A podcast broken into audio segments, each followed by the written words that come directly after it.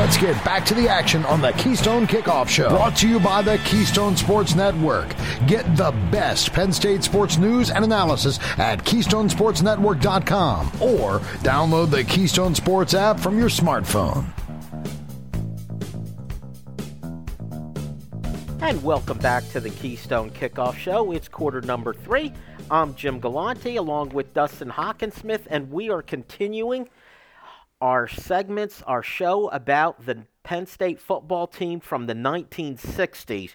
This is the first uh, show that we're going to do on the history. We're going to hit the 70s and 80s, and we'll, we'll take it on up to today's team.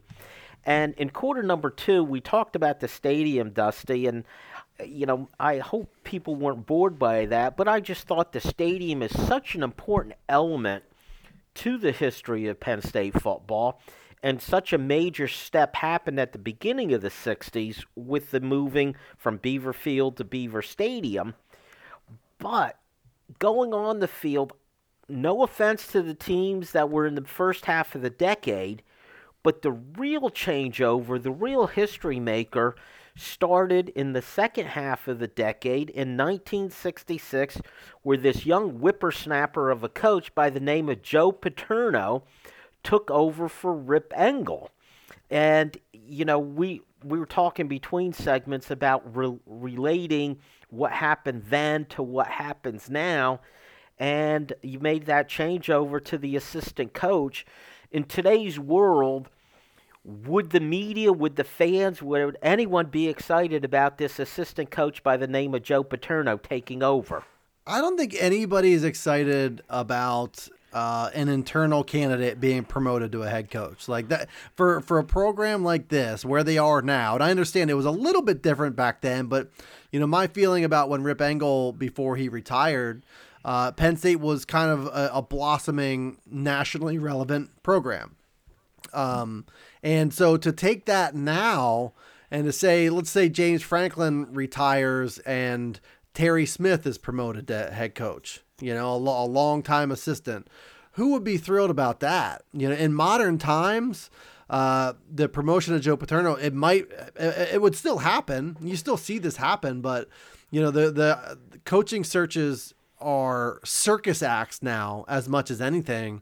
And back then you were able to kind of do that and, and pick and choose. And, you know, you didn't really have so much intermingling that it did, didn't seem like the norm to go across the country or something and hire, uh, Rip Engle's um, replacement. So, yeah, I think it, will be certainly different times, and I don't know if anybody would be super excited about Joe Paterno. I was looking at, you know, early in his tenure and trying to figure out, okay, how patient would fans have to be in modern times, the the times of impatience, and I, he didn't make fans wait very long, you know. And I think one of the things that he did was uh, he added a, his own personal touch to things and he, he got aggressive with it and kind of helped take this program that was yes nationally relevant but not nationally impactful.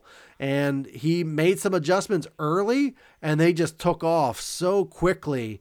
Um, it's, it seems like he, he inherited a program that was on pretty solid footing and good players and he just added his personal touch to it and this is what we have now uh, this was to me the foundation. Somebody who, you know, I was born in 1982. Uh, not not that this is the beginning of Penn State football. Not that this was the beginning of Penn State being good, but it was the beginning, the early stages, the foundation being built when Paterno took over pretty quickly, building a foundation to what we have now. He did, and interestingly, that first year, the '66 season was a five and five season, and then in um, 67, they lost their first game, and it was to Navy. And you talked about national relevance. Back then, football was very regional, and Eastern football was not well respected. So even if you were the best team in the region, if the region's the East, it wasn't that big a deal. But Penn State in 67, his second season, they lost their first game. And interestingly enough, that's when he started to make changes and for many of us who uh, remember Paterno through the years, one of the big complaints has always been he's fiercely to a fault loyal to the upperclassmen. What's funny is in that second year, well, he bailed out of the upperclassmen, went to the youngsters, and they beat Miami that second week The following week, in week three, they lost a very close game to number three ranked UCLA and then didn't lose again for three more seasons. Yeah, how about that? And it, it, it's such a, you know, the Joe Paterno that that you know younger fans might remember from the from the early 2000s is uh, of exactly that, uh, being so loyal to to older players and not really um, giving freshmen a shot so often. Um, that sort of changed. I think two, well, 2005 was was um, you know, a history making kind of year in all in all kinds of ways. But you know, from from that, he kind of made a jump into modern football culture and said, okay, if we're gonna win, we got to do it with the young guys. Where that's exactly how th- he got his start. Um, what was it? Seven sophomores uh, got got their got their turns up, and uh, and we saw what happened. But to think, you know, he was he was five and six in his first eleven games, and then things just changed completely. And I think that's what.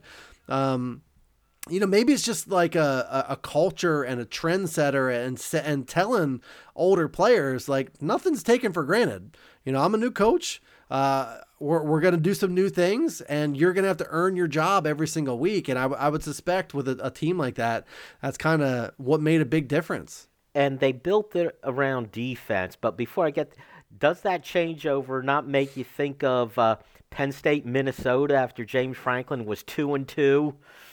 to start that season. In the prior two seasons, they were like seven and six, and then they just took off. So there, there's a, not a lot of analogies from then to now, and you'll hear us use terms the 31 game um, unbeaten streak. There was a tie in there in the bowl game, so they finished the 67 season eight two and one a tie in the bowl game. Yes, they had ties, and they were only playing 10 regular season games. And that was a prelude to what happened in 68 and 69. And I want to make another analogy going forward, Dustin, and we'll hit these as we hit the other decades. But in 81, 85, 93, there was it was very similar take on that they were years before either national championships or undefeated seasons. You sensed how they finished that prior year was leading to something bigger. And that was what the 1967 season. Whenever yes. that's when that's when Paterno made the changes. That's when they sort of went on this tear and got people excited. And now suddenly you went from you know uh, you had a team that was pretty consistently churning out your seven and threes and your six threes and ones and, and teams that were pretty good to now a whole different ball game uh, of, of football, uh, a whole different. And, and I think just, you know, as, as football is starting to become a little bit less of a regional thing over this stretch, um, Penn State really put its brand out there and its brand that was built for 40 or 50 years after that was about the same things. It was about running the football and playing hard nosed defense and and uh, kind of taking over the the tempo of games. Um, they've been doing the same things ever ever since, and it was all built. You know, the foundation for that in this late '60s stretch where where they became the the, the program that everybody knows who they are now. Exactly. And now, how good was that defense back then? Glad you asked, Dustin in 1968's undefeated team, okay, they allowed more than 20 points twice all season.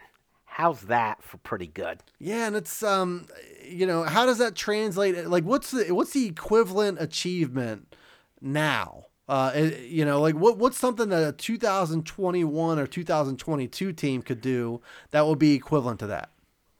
Same they thing. only allowed two teams to score 30 points. yeah, you know, mean, we had. I, I think this uh, this past season's team, I'd have to look it up, but I think allowed approximately 20 points a game or 18 something in there. This is a team in 1968 that allowed 20 points only twice. And a little preview, Dustin, of the 69 season, they allowed only 20 points once. Okay. So that's pretty impressive. But also what they had to deal with during that time. And I'm old enough where I do remember the 68 and 69 teams. back then, football was so regional and you didn't have every game on television. You were lucky if one or two of your team's games were on TV.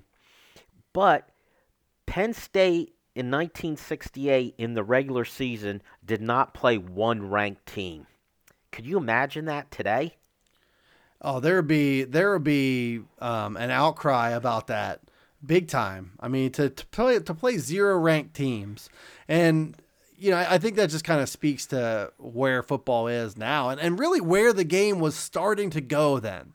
That's what's so fascinating about this time is that yes, this this stuff it probably wasn't all that uncommon for a team from the Northeast to not get a chance to really play um, ranked teams because of uh, of just you know the way that the game was played back then. But yeah, and I think that probably factored in. I mean, Penn State has a pretty rich history of of uh, putting forth teams that deserve national championships that didn't get national championships, and I would suspect uh, that type of fact probably factored into it. Uh, no, no doubt about it. And it was, you know, Midwest, Big Ten football, you know, some of the West Coast teams. The, the Southwest Conference was coming into its own at this time, and we're going to get to some stories there. But the 68 season, they're undefeated. I think they reached like number two or three in the country. But you then also had to understand what would happen in the bowl games. So the Rose Bowl was always the Pac 8, Pac 10, Pac 12, whatever they were during that time, versus the Big Ten. The Cotton Bowl was the winner of the Southwest Conference. Um, the Orange Bowl, Penn State as an independent might be able to play in the Cotton Bowl or play in the Orange Bowl, or I think they could also play in the Sugar Bowl. It, it depend, but at the end of 1968, they got to play in the Orange Bowl against the number six ranked Kansas Jayhawks. Could you believe that they were a conference champion at that time? And it was the first ranked team they played all year. Tight game. Penn State was behind 14 7 in the fourth quarter. They score a touchdown very late in the game to make it 14 13. No overtime at the time. Either play for the tie or Mr. Conservative Joe Paterno. He played for the win. They went for two and they didn't make it. And Kansas had 12 men on the field. Penn State got a retry. They converted the two pointer. They ended up winning the game 15 14 and were Orange Bowl champions, undefeated team. They weren't number one, but this is the first time, not the last time, Penn State would have an undefeated team and not finish number one in the country, which, by the way, foreshadowing, it will be a common theme as we do our show of Penn State through the decades. Dustin, we're going to pick this up in quarter number four, and we're going to talk about that 1969 undefeated team. A lot of stories with them. This is Jim from Keystone Sports. You know, a lot has changed about State College, but one thing that hasn't is W.C. Clark's coffee roasters on Calder Way. 30 different varieties of specialty coffee beans sourced from over 25 countries and roasted with love each morning in Happy Valley for over 45 years. We'll ship our fresh roasted coffee from our doorstep to yours. That's right, you can now order online at statecollegecoffee.com. So go to statecollegecoffee.com and use discount code KSN at checkout.